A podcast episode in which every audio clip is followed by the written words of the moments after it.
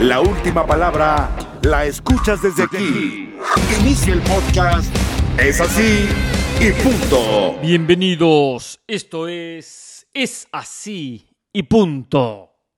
¿Qué tal? ¿Cómo están ustedes? Yo soy Hernán Pereira y aquí estamos este martes 23 de mayo comenzando esta nueva emisión de Es así y punto.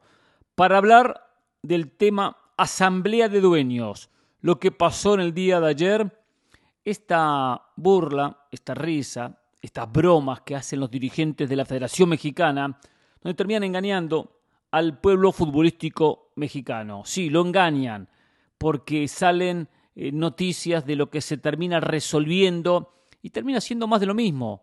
No hay un cambio profundo, no hay un cambio como se había en su momento prometido, como se dijo hace unos meses atrás, y termina simplemente decorando toda la situación para el que le guste bien, el que no, también. Siga, siga, hasta pasamos la página y otra cosa. México no termina cambiando. Pero vamos a analizar y por supuesto comentar cada una de las decisiones tomadas. Quiero hablar un poquito del tema América después que ya se ha hecho oficial la salida de Fernando Ortiz de parte de los dirigentes, eh, si fue lo correcto, no fue lo correcto, sobre el futuro y qué tiene que hacer la América de aquí en más, pensando por supuesto en el próximo semestre, en el próximo campeonato. Tema interminable, tema Vinicius, ha tomado otra dimensión, ha tomado otra fuerza eh, y también quiero hablar un poco sobre esta posibilidad que Vinicius abandone las filas del Real Madrid. Y lo debía tengo los mensajes de ustedes para ponerme al día tras las comunicaciones que he recibido en la cuenta de Instagram Pereira ESPN. Así que prepárese que esto es, ya comenzamos, es así y punto. Llegó la hora donde la autoridad habla.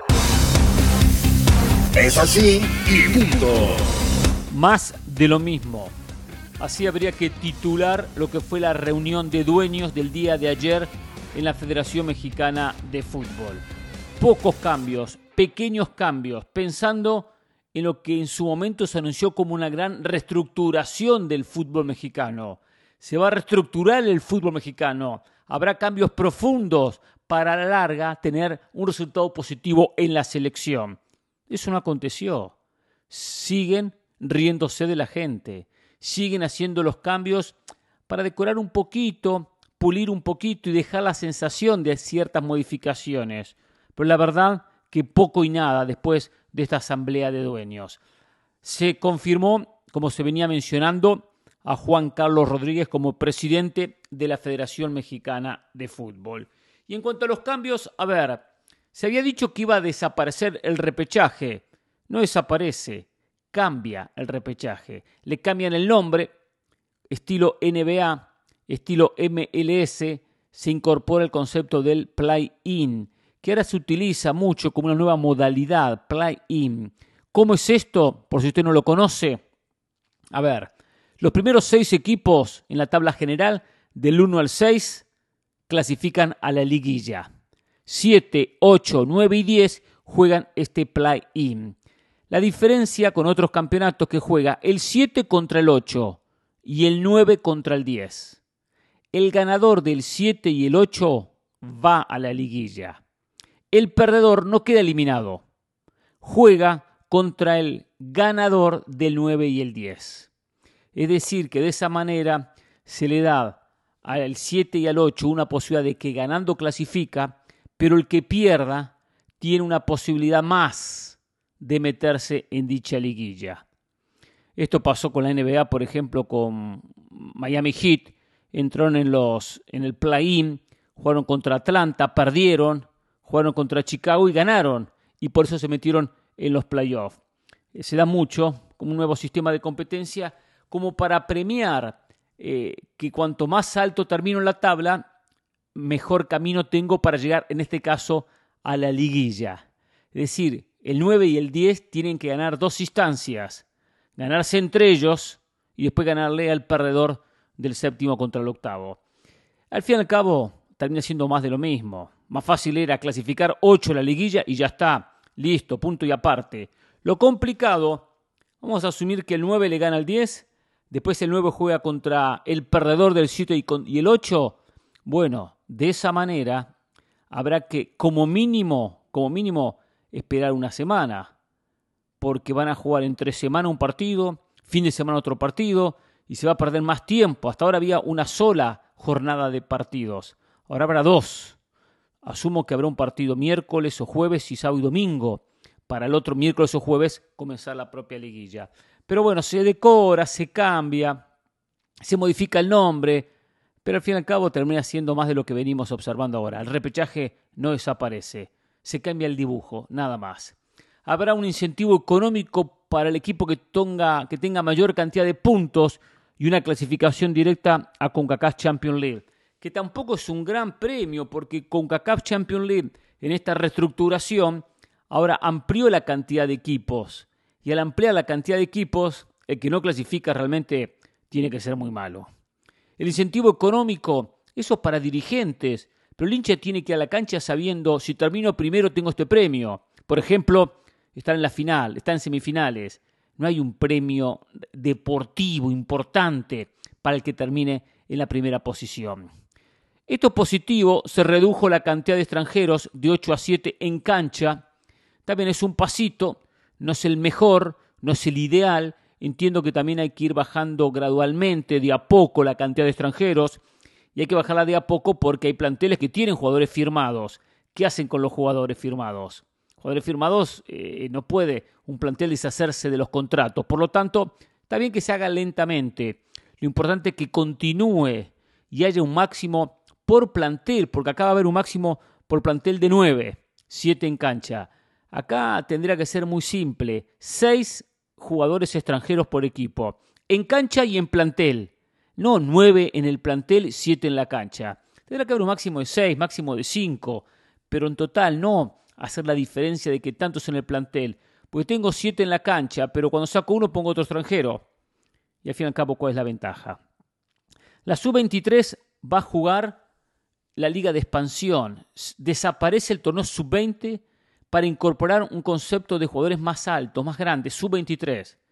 El sub-23 hoy, si hablamos de futbolista de 23 años, 22 años, 21 años, tiene que estar jugando en la máxima categoría, tiene que estar jugando en el, primer equipo, no jugando en, la, eh, en el torneo de expansión que va a ser reestructurado, que va a tener equipo sub-23. Es decir, ¿qué se va a hacer, por ejemplo, América? Pone equipo en la liga de expansión y a los sub-23, a los sub-22, 21, 20, 19 juegan en esa liga de expansión. Que eh, no motiva al futbolista. Hay que buscar que los jóvenes jueguen en el primer equipo, que se fogueen en el primer equipo.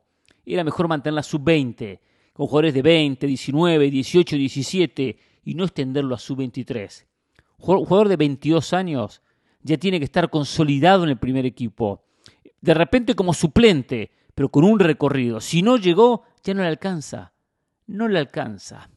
Por lo tanto, nos damos cuenta que son cambios, la mayoría que no dicen absolutamente nada, pequeñas modificaciones. Y en el famoso tema del ascenso y descenso, volvemos a lo mismo. Tiene que haber cuatro equipos certificados para que uno de ellos consiga el campeonato y ganar el campeón de campeones, o sea, la gran final. Uno de los dos torneos y después la gran final. Para de esa manera contemplar ante un posible ascenso. Eh, pero volvemos a lo mismo. ¿Quién certifica los equipos? La federación. ¿Certifica cuatro y comete siempre alguno que no lo certifica? Si yo hago bien las cosas y, mi, mi equipo está certificado porque ya cumple los requisitos que me pide la federación, algo que solamente se ve en el fútbol mexicano, esto de cumplir requisitos para poder ascender, requisitos para participar de un campeonato tener mi estadio, tener mi plantel, tener lo que tengo que tener que está dentro de un reglamento. Cuando tengo eso ya está, si no, no puedo jugar el campeonato. Así tiene que ser de simple. No requisitos para ascender. O sea, están los requisitos para participar y los requisitos para ascender. Nada, es una cosa increíble esto, una cosa de locos, la verdad. Porque cualquier campeonato en el mundo tiene requisitos para poder participar. Por supuesto que hay que tener X cantidad de jugadores, X cantidad de jugadores jóvenes o X cantidad de, extranjeros, o, el plantel en estas condiciones, un médico, un preparador físico lo que fuese, vini, vini, bla. Perfecto. Son los reglamentos de competencia, bárbaro. No los tengo, no los cumplo, no juego. Los tengo, los cumplo. Pero a eso tengo que agregarle la certificación para poder ascender. Nada, toda una mentira, toda una mentira para seguir cuidando a los equipos del máximo circuito y que no exista el descenso. En caso, dicen, que algún equipo sea certificado, que pueda competir con tres más que sean certificados, lo que decía, yo hago bien las cosas, ahora si el rival no las hace, problema del rival, ahora me perjudico yo, yo me perjudico porque el rival no hace bien las cosas. Bueno, para ascender necesito que tres equipos también estén certificados. Son cuatro. Consigo el campeonato, consigo el título, gano la gran finalísima, haciendo. Y después de dos años se determina a ver qué equipo va a descender o cómo van a descender. Siempre pateando todo hacia adelante. Siempre pateando todo para después. Siempre soluciono hoy más o menos, engaño a la gente y después la gente se olvida. Y otra cosa, y paso la página. Hace años que venimos con este tema de los extranjeros, del ascenso y descenso, del repechaje, y en el fondo de la cuestión nada cambia. No se trabaja en lo que es la formación del joven, del muchacho, en trabajar de lleno, no solamente en el sistema de competencia, en la base, en todo el fútbol mexicano. Realmente eh, es triste por la gente, me da lástima por la gente, por muchos de ustedes que tienen la ilusión que México crezca futbolísticamente. Y puede crecer porque puede aparecer un fenómeno, puede aparecer un Messi, aparecer un Cristiano, aparecer un Haaland, y, de esa manera eh, las posibilidades de México van a aumentar en el futuro con un joven o con dos o con tres o con cinco con talento. Va a mejorar, porque cuando aparecen buenos jugadores mejoran y disimulan los problemas de los dirigentes. Pero la estructura como tal no termina de mejorar. Entonces las posibilidades que aparezcan buenos jugadores se termina disminuyendo. Cuando no hay un trabajo como se tiene que hacer realmente de raíz, de base, de buena formación.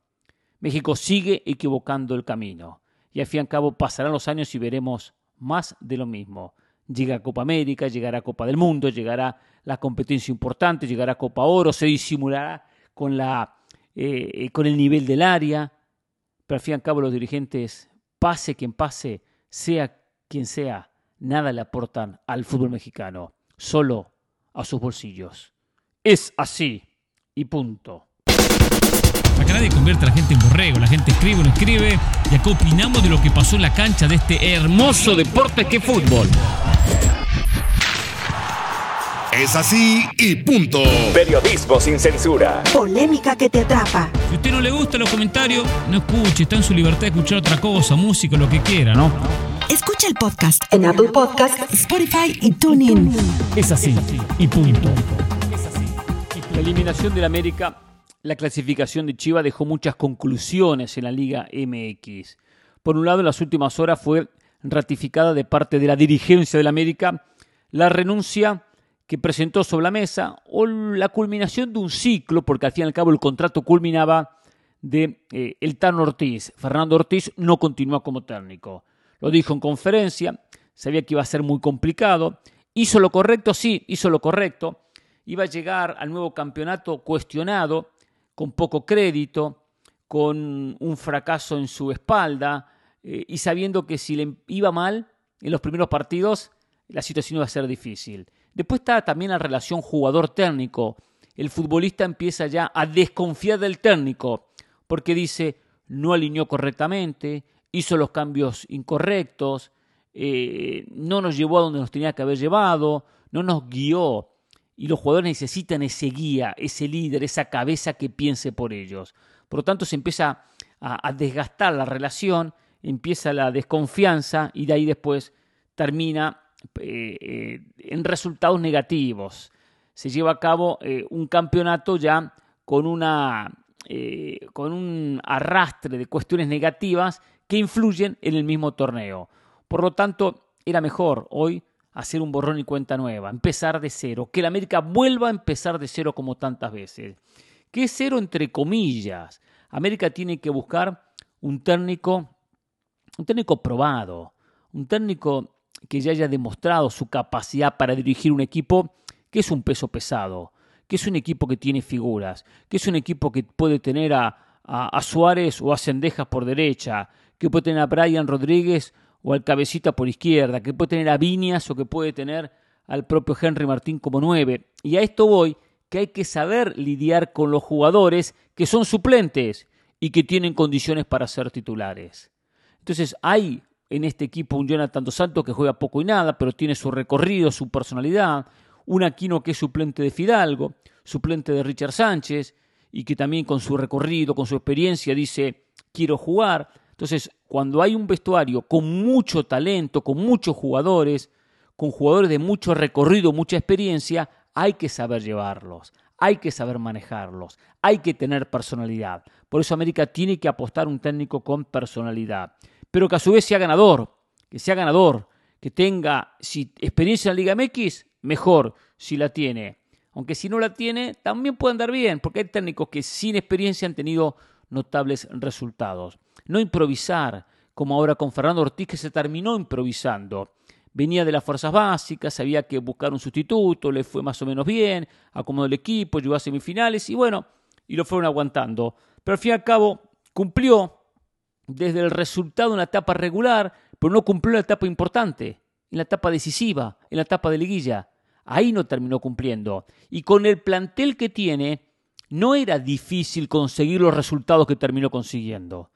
Pero no le dio el salto de calidad, la idea futbolística, la personalidad a la América que necesitaba. Es más fácil competir con el plantel que tiene la América que competir con el plantel que tiene Querétaro, que tiene Puebla, que tiene Tijuana, que tiene Juárez o que tiene la mayoría de los equipos de la Liga MX.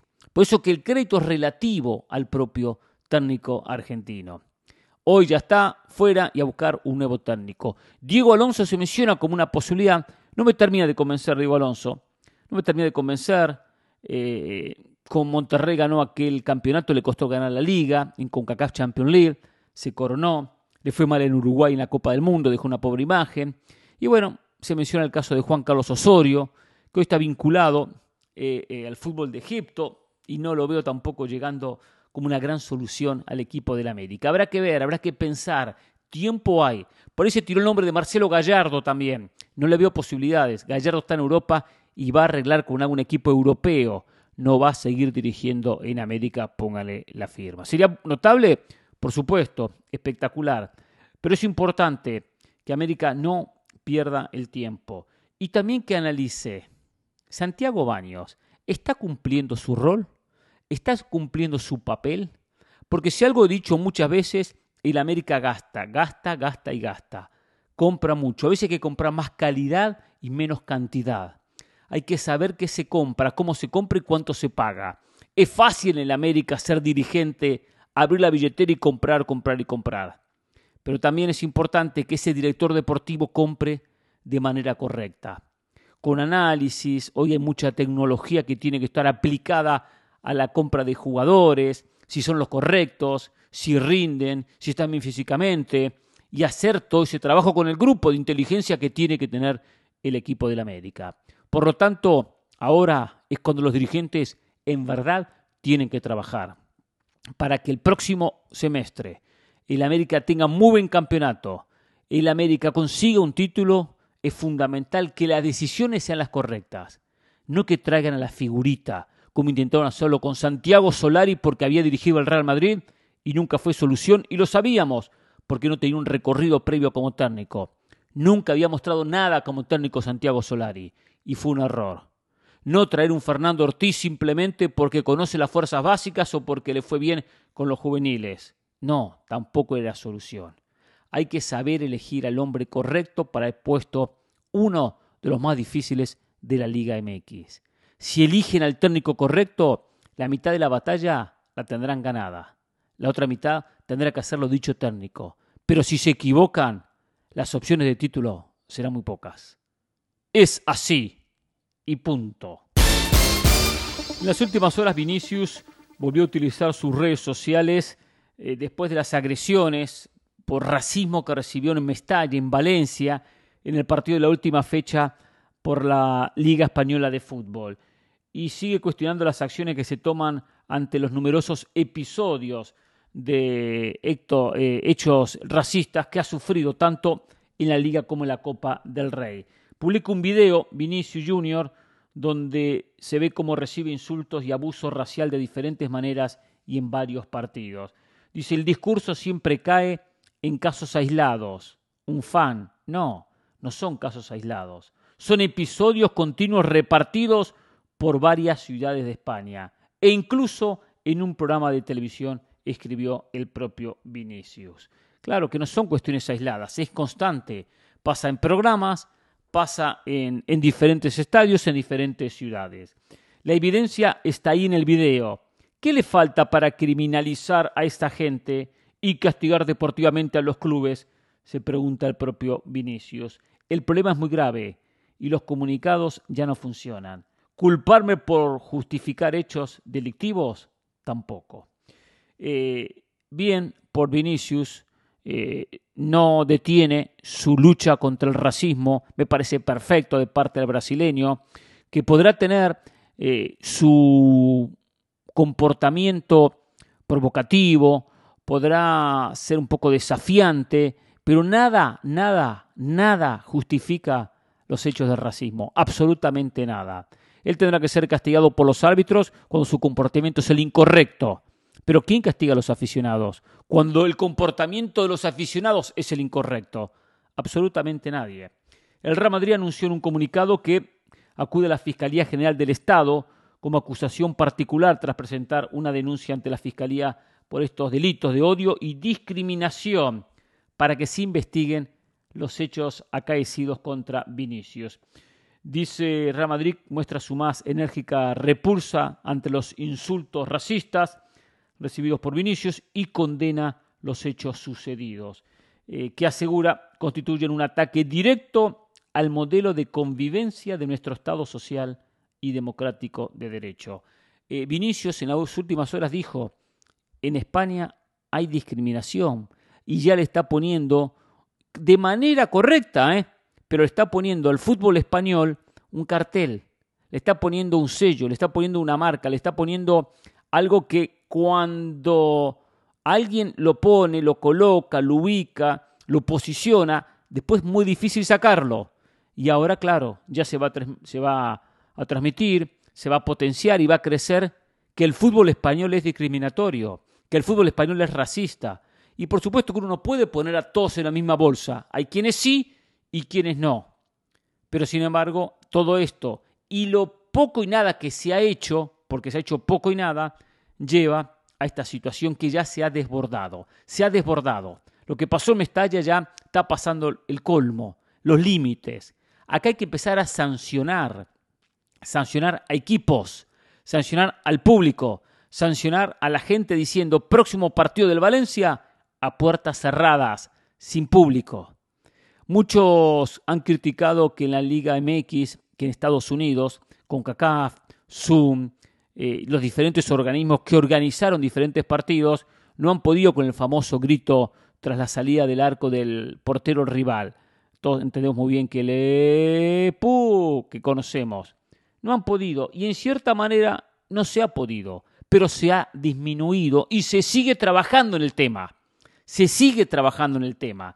Bien o mal, con sus errores y sus virtudes, México y Estados Unidos de la mano, y cuando me refiero a Estados Unidos me refiero a todo con CACAF, las empresas que organizan los amistosos, por lo menos Federación de Estados Unidos, por lo menos están luchando por esa causa. Y hay conciencia que hay que terminar con eso. En España no escucho, más allá de alguna pancarta al comienzo del partido, no al racismo, no a la discriminación. Y ya está, y paremos de contar. Es muy poquito, es muy poquito. Que empiecen a sacar a la gente de los estadios. No es complicado ¿eh? estar en un estadio y marcar 100 eh, personas gritaron, no voy a poder sacar 100, porque se me van a escapar 98, pero voy a sacar a 2. Voy a sacar a 2. Tengo acá el video que fulano de tal eh, eh, insultó a X futbolista. Sacarlo. Sacarlo del estadio. Y marcarlo. Y ponerlo en la, en la televisión.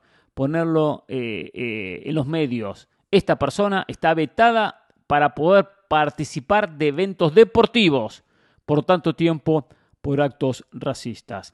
Y así es un trabajo de hormiga, pero hay que hacerlo. España se ha quedado dormida, se ha cruzado de brazos y lo peor que puede llegar a pasar, lo que está en cierta manera el entorno de Vinicius aconsejando al futbolista que se vaya, que se vaya de España.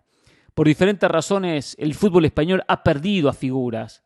En su momento se fue Messi, puede que regrese, se fue Cristiano, eh, se han ido jugadores a Inglaterra, compite con una Premier que es mucho más poderosa en lo económico, que es un torneo mucho más competitivo, mucho más interesante, con más equipos como protagonistas, independientemente de este dominio que está teniendo el City torneo tras torneo. Pero es un muy buen campeonato.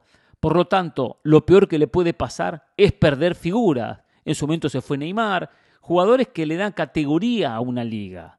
Si ahora los Vinicius y los jugadores que se sienten discriminados, eh, eh, agredidos por racismo, van a querer jugar en otras ligas, o en algunos casos decir, ni voy a jugar a España, eh, prefiero ir a otro lado, ya con los inconvenientes que tiene el Madrid, que tienen personas económicamente, que aparte compiten con los poderosos cataríes, árabes, que ponen y ponen y ponen millones y millones de dólares y le sacan los jugadores, a los Mbappé y a las tantas figuras que están yéndose a diferentes equipos del mundo y no al Madrid y a Barcelona. Si encima van a competir con la desventaja que ahora los jugadores de raza negra van a decir no quiero jugar en la Liga Española, se va a complicar y debilitar y a la larga termina pasando factura. Terminemos con el racismo, señores. Terminemos con el racismo. Seamos respetuosos del ser humano. Seamos respetuosos de nuestros hermanos, de nuestra gente, de nuestros colegas, de nuestros compañeros. Seamos respetuosos. No nos gusta que nos digan nada, ¿eh? No nos gusta que nos discriminen. No nos gusta. Pero terminamos haciendo nosotros. Terminemos con esto. Al fin y al cabo esto es un deporte, un entretenimiento, un evento deportivo. Seamos conscientes de eso. Estoy seguro que cualquiera de los que insultó a Vinicius, si el día de mañana tiene la posibilidad de invitarlo a su casa a comer, lo hace con mucho gusto. Y se siente y platica con él y conversa. Y de repente arman una amistad. Pero ¿qué pasa? Cuando están en la cancha quieren la agresión, quieren molestarlo. Y por eso se actúa molestando donde molesta. Ese es el tema. No le van a decir sos un mal futbolista o qué mal que o cuántos goles que No, hay que eh, agredirlo donde más se va a calentar. Y la gente lo sabe. Por eso estas agresiones que siempre pasan en el lugar incorrecto en cuanto a, a, tocar esa, esa herida que, que, termina sangrando. Eso es lo que pasa. Porque siempre que existe una agresión, se busca la debilidad del que está enfrente. Si usted está agrediendo con alguien, va a saber qué es lo que le duele que está enfrente, qué es lo que le molesta al que está enfrente, y usted lo va a agredir de esa manera. Eso pasa por el fútbol. Puede que en el fondo no haya problemas con gente de raza negra, no hay inconvenientes, pero existe la agresión en un estadio para molestarlo y se utiliza la herramienta del racismo. Por tanto, señores, esto tiene que terminar en el fútbol y es hora que eh, Ordiales, que el propio, el propio eh, Tebas eh, y que todos los dirigentes del fútbol español, en complicidad con Seferín y los dirigentes de la UEFA comiencen a trabajar. Si España queda con esta mancha profunda de racismo que ya lo vivió hace años Hugo Sánchez, por cierto, ¿eh? y siempre lo ha dicho, ¿eh? que lo vivió en el fútbol español en su momento, y fíjense cuántas décadas atrás. Si esto no termina, lo va a pagar caro el fútbol español. Y al fin y al cabo, más allá de la competencia deportiva, somos todos seres humanos seamos más respetuosos. Es así y punto. Llegó la hora donde la autoridad habla. Es así y punto. Vamos con algunos mensajes. La gente que se ha comunicado en la cuenta de Instagram Pereira ESPN. Muchos mostrando su molestia por la eliminación del América del campeonato. Dice José López. Escribe, buen día, estoy recaliente por el partido de América, todo el torneo bien, jugando intensos, sí con las fallas en la defensa, pero no puede venir el archirrival y demostrar más ganas de estar en la final. Soy buen perdedor como hincha del América, pero a Fidalgo me los pulsan bien, no la discuto. Y parte cambió el partido con esa expulsión, sin duda. Pero el nene Beltrán jugó de gratis el partido de vuelta con la entrada que le hizo a Cáceres, como hubiese cambiado también esa expulsión para que no digan que nomás al América le ayudan. Otra cosa, Bucetich tiene la plantilla más cara del fútbol mexicano para jugar con un planteamiento cobarde contra Tigres. Se la compro si estuviese dirigiendo a Chivas, pero a Monterrey, por favor, no hay argumentos para defenderlo. José López, a ver, Beltrán jugó al límite. Chivas tuvo la inteligencia de jugar al límite y no recurrir a infracciones tan fuertes como la de Fidalgo. Si jugó al límite, Chivas, y supo en algunas controlar. Eh, lo de Bucetich, fracasó rotundo, fracaso rotundo. Ahora, eh, respetó a Tigres y a Tigres hay que respetarlo. Y las cosas le estaban saliendo bien y faltaban 11 minutos. E hizo un gol que después le terminan anulando por una posición adelantada. Eh, entiendo que hay que criticarlo y no va a continuar, ¿eh? no va a continuar como técnico. Toda su carrera la hizo así y no iba a cambiar ahora. Especulando. Ahora es fácil decir voy al frente y de contragolpe Tigres me hace un gol. ¿eh? Fácil decirlo. Eh, escribe el cartero, Chivas está para campeón, el rebaño sagrado juega con mucha actitud, mentalidad y estrategia. Estrategia técnica de Paunovic. Ojo, aunque Chivas no quedara campeón, yo como Chiva estaría muy satisfecho con el torneo y quiero a Paunovic para la selección mexicana. Si Coca no le gana a Estados Unidos en Champions o en Copa Oro, es así y punto. Gracias, cartero. Muy bueno realmente lo de Paunovic. Demostró ser un muy buen estratega y potenció muy bien a su plantel, sin lugar a dudas. Cristian Padilla, buen día Hernán. No sabía que criticar a Messi me hacía Cristiano Lover. No, no lo hace Cristiano Lover, no. Puede usted criticar a Messi sin problema. Eh, ve que sí se, veo que sí se pone la playera cuando se habla de Messi. El PSG no necesita pagarle los millones a Messi para ganar lo que siempre han ganado, a eso me refería. No sé si usted fue el que puso que un jugador normalito de repente. Él la ganó eh, todo, pero con el Barcelona y la selección. Más no ha ganado, más no ha ganado nada importante con el PSG. Como aficionado, ¿qué le importa los logros con Messi con otro equipo? Cuando con el de ellos no fue lo que yo esperaba de él. Soy chivista de corazón, no soy aficionado de ningún jugador.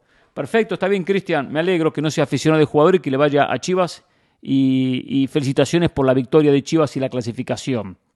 A ver, Messi hizo una carrera estupenda como futbolista. Algunos se están concentrando solamente en criticar lo que ha hecho en el PSG. Y él fracasó en el PSG. Escuche bien, fracasó en el PSG. Estoy criticando lo de Messi en el PSG. Ya está. Analizo también el porqué del fracaso de Messi en el PSG. Pero digo lo siguiente lo que hizo Messi en su carrera ha sido formidable. Es mucho más positivo que lo poco que podemos encontrar negativo en, la propia, en el propio conjunto francés. Entonces, y no es, eh, no ganó nada, no ganó la Champions. En el PSG no ganó la Champions. Lo único que le faltó fue ganar la Champions. El resto terminó cumpliendo. Y hasta esta temporada con goles y asistencias. Fracasó en Champions. Como el resto de los compañeros, claro está, ¿no? Porque Mbappé también. Nadie acusa a Mbappé, ¿vieron? Eh? Nadie acusa a Mbappé, ¿eh? Todos los dardos hacia Messi, hacia Messi. Pero yo digo, cuando uno analiza un futbolista hay que poner en contexto todo lo que hizo en su carrera. Eh, si queremos analizar la versión Messi-PSG, sí, no cumplió lo que se esperaba, no lo cumplió. Que tampoco esperaba espectacular, por cierto. Javi Gómez, buen día, Teacher Pereira, qué fin de semana de fútbol nos tocó. Bueno, el fútbol mexicano porque ya ve el City se coronó antes de jugar con la derrota del Arsenal, ya que en los últimos partidos se cayó a pedazos. Les vino a pasar lo mismo a Monterrey y América por echar todo el equipo atrás. Al América todavía podría uno entender porque se quedó con 10 jugadores, pero Monterrey creo que si no estoy equivocado por eso pusieron la regla del gol de visitante, porque equipos de, Monterrey jugaban a eso, a nada, a hacer un gol y echar el equipo atrás. Señor Pereira, ahora si usted va a pasar facturas a unos cuantos que se rieron de usted cuando dijo que Chivas podría ser campeón. Todavía no lo es, pero está a nada de serlo. Es así y punto. La final va a ser complicada, ¿eh? La final va a ser complicada, va a ser difícil. No diría que no está a nada de hacerlo, que tiene una alta posibilidad de lograrlo. Tigre va a ser un rival bravo y difícil. Tiene muchos jugadores de oficio, de experiencia. Tiene jóvenes. Con Córdoba que ha tenido un campeonato formidable y una formidable liguilla. Entonces no es un trámite para Chivas estos partidos finales, jueves y domingo. Edith Pacheco se viene el pase de facturas a Del Valle. Por cierto, el Valle desapareció, ¿eh? Desapareció, no se puede pasar facturas, ¿eh? Pero bueno, se fue al Mundial, ayer lo esperamos en el programa, ni apareció. Dice Joaquín, buen día Hernán, es de no creerse que se echara para atrás el América. Quiso hacerlo de el Tuca, lo de Tuca, el Tan Ortiz, poner demasiada defensa y ni así defendieron bien. Hubiera preferido perder, pero atacando, es así y punto. Hay un tema importante en esto. Primero, si voy a defender, tengo que haber trabajado previamente cómo voy a defender. puede ser una defensa muy posicional con volantes que cierran sobre los costados. O sea, tengo que tener un trabajo previo eh, de decir, si por momentos tenemos que defender atrás, vamos a defender así. ¿Lo trabajó? No sabemos. Parecía que no porque lo desbordaban por todos lados. Por todos lados lo, lo desbordaban. Y lo otro que digo es, si voy a defender porque mi resultado me conviene y porque me quedo con 10, tengo que poner jugadores a defender algunos de característica ofensiva para que a la hora de atacar puedan ser una alternativa y una salida y una posibilidad de ofender el arco contrario. He visto cantidad de equipos que con 10 jugadores le han ganado equipos con 11. Le han quitado la pelota, han propuesto, han marcado goles. Hay muchísimas historias de esas. Muchísimas historias. Pero si en los cambios voy a sacar a Valdés, podemos decir que Henry Martínez estaba lesionado. Voy a sacar a Cendejas, voy a sacar el Cabecita. Y, entra, y entran defensores, y entra Lara, entra eh, Jonathan eh, Dos Santos, entran jugadores de marca, entra eh, jugadores, Salvador Reyes, jugadores para marcar, para defender, y saco a todos los hombres adelante, me equivoco. O sea, yo podía poner, por ejemplo, a Leo Suárez por Cendejas y comprometerlo a que marque pero darle a Suárez la salida por derecha para que con espacio haga daño y juegue con Roger o con Henry Martín con el que estuviese en la cancha. A eso voy. No solo tiro el equipo atrás, sino que pongo jugadores para defender. Y Lara no se va a desprender en ataque, porque no está acostumbrado a hacerlo, y mucho menos en una actitud defensiva. Estos jugadores, eh, jugador ya tiene un ADN, y si yo soy un defensor voy a defender y voy a cuidarme atrás porque es mi función y para eso me pusieron. Y, América ahí, que en el caso más que América, el Tano Ortiz ahí se terminó equivocando. Dice Constantino, que está el mister, saludos, antes que nada felicidades a usted y a su señora esposa por la graduación de su hija, muy amable, gracias, le agradezco. Ahora le pregunto, mister, en la Liga MX, ¿están los mejores en la final? A mí en lo personal no me gusta cómo se juega, pero si se jugara como en otras ligas, en la Liga MX, el mejor de toda la temporada, siempre sería el campeón, es así y punto. A ver, Constantino, los mejores sí están en la final y sí lo tenían que hacer. Hay un sistema de competencia, hay un campeonato, hay una regla que todos la conocen. Ahora, que eh, Monterrey tenga mejor plantel, sí. Que Monterrey no fue menos que Tigres, sí, es verdad, pero está eliminado. O sea, hay que saber manejar una liguilla, hay que saber manejar momentos cruciales, hay que saber jugar eh, estos partidos decisivos. Capaz que mañana se enfrentan América y Chivas y América le gana. Pero hoy América está eliminado, entonces no siempre los campeonatos están representados en que los mejores están en una final. Los mejores tienen que consolidar y demostrar en cada partido ser los mejores. Y a veces puedo ser el mejor en un partido y por la estrategia del rival, el rival me supera, aunque yo sea mejor. Me supera como lo hizo, por ejemplo, San Luis contra el América. San Luis estuvo cerca de complicarle y hasta eliminarlo al América. Con un buen planteamiento, un notable planteamiento. Entonces, ¿Qué es eso? ¿San Luis iba a ser más que el América? No, y podía eliminarlo. ¿Y por qué? Porque esto es fútbol y en 90 minutos un buen planteamiento me da un buen resultado y lo elimino. Y lo elimino. Aunque haya hecho una etapa regular, el América mucho mejor. ¿Por qué hizo una etapa regular mejor? Porque tiene mejores jugadores, porque tiene mayor recambio, porque tiene un plantel mucho más numeroso. Por eso también hizo mejores, eh, eh, mayor cantidad de puntos. Pero hay que verlo en la hora decisiva en la hora clave cómo actúan estos partidos. Que le digo una cosa, porque algunos están en contra de la liguilla y esto, lo otro, y entiendo que no es el sistema más justo. La liguilla no es el sistema más justo, porque justo serían todos contra todos, pero sí es un gran aprendizaje para el futbolista. Son finales constantes, que hay que tener la cabeza, que hay que estar concentrado, que un error se paga muy caro. Si no, se lo preguntan a Fidalgo. Em, siempre lo supe, me escribe y dice, buen día Hernán, soy Luis Banguera, anoche me di cuenta de que em, el tipo de la película que pica se... o que de Cruz Azul, no, entiendo qué me dice, ok, a ver, me di cuenta de, em, de que desde que el tipo de la película que pica se cambió de Cruz Azul a las Águilas de la América, lo saló. Ah, ya sé, sí, ya sé, exactamente, sí, claro que lo saló nunca festejó con Cruz Azul y nunca festejó con la América. No, no, es una cosa increíble. Le pregunto, ¿usted no cree que los cambios que hizo el Tano Ortiz fue una parte fundamental para el fracaso de la América? Sin dudas, sin dudas. ¿O simplemente las Chivas fueron extremadamente superiores mandando en el terreno con golpe de autoridad? No extremadamente, pero fueron superiores, inteligentes y estratégicas. Estratégicamente hicieron muy buen partido. Eso fue fundamental. Con movimientos. Segundo tiempo Chivas retrocede y espera. Sabía que América iba a salir ofendido, eh, agresivo, a buscar el gol. Salió a esperarlo. Salió a esperarlo. Y dijo, lo voy a contragolpear. Voy a jugar con la eh, desesperación de un América que no está eliminado, pero no quiere perder en su casa. Eh, o solo Fidalgo hundió el equipo por hacerse expulsar. Fidalgo fue muy importante la expulsión, sin dudas. Contribuyó muchísimo.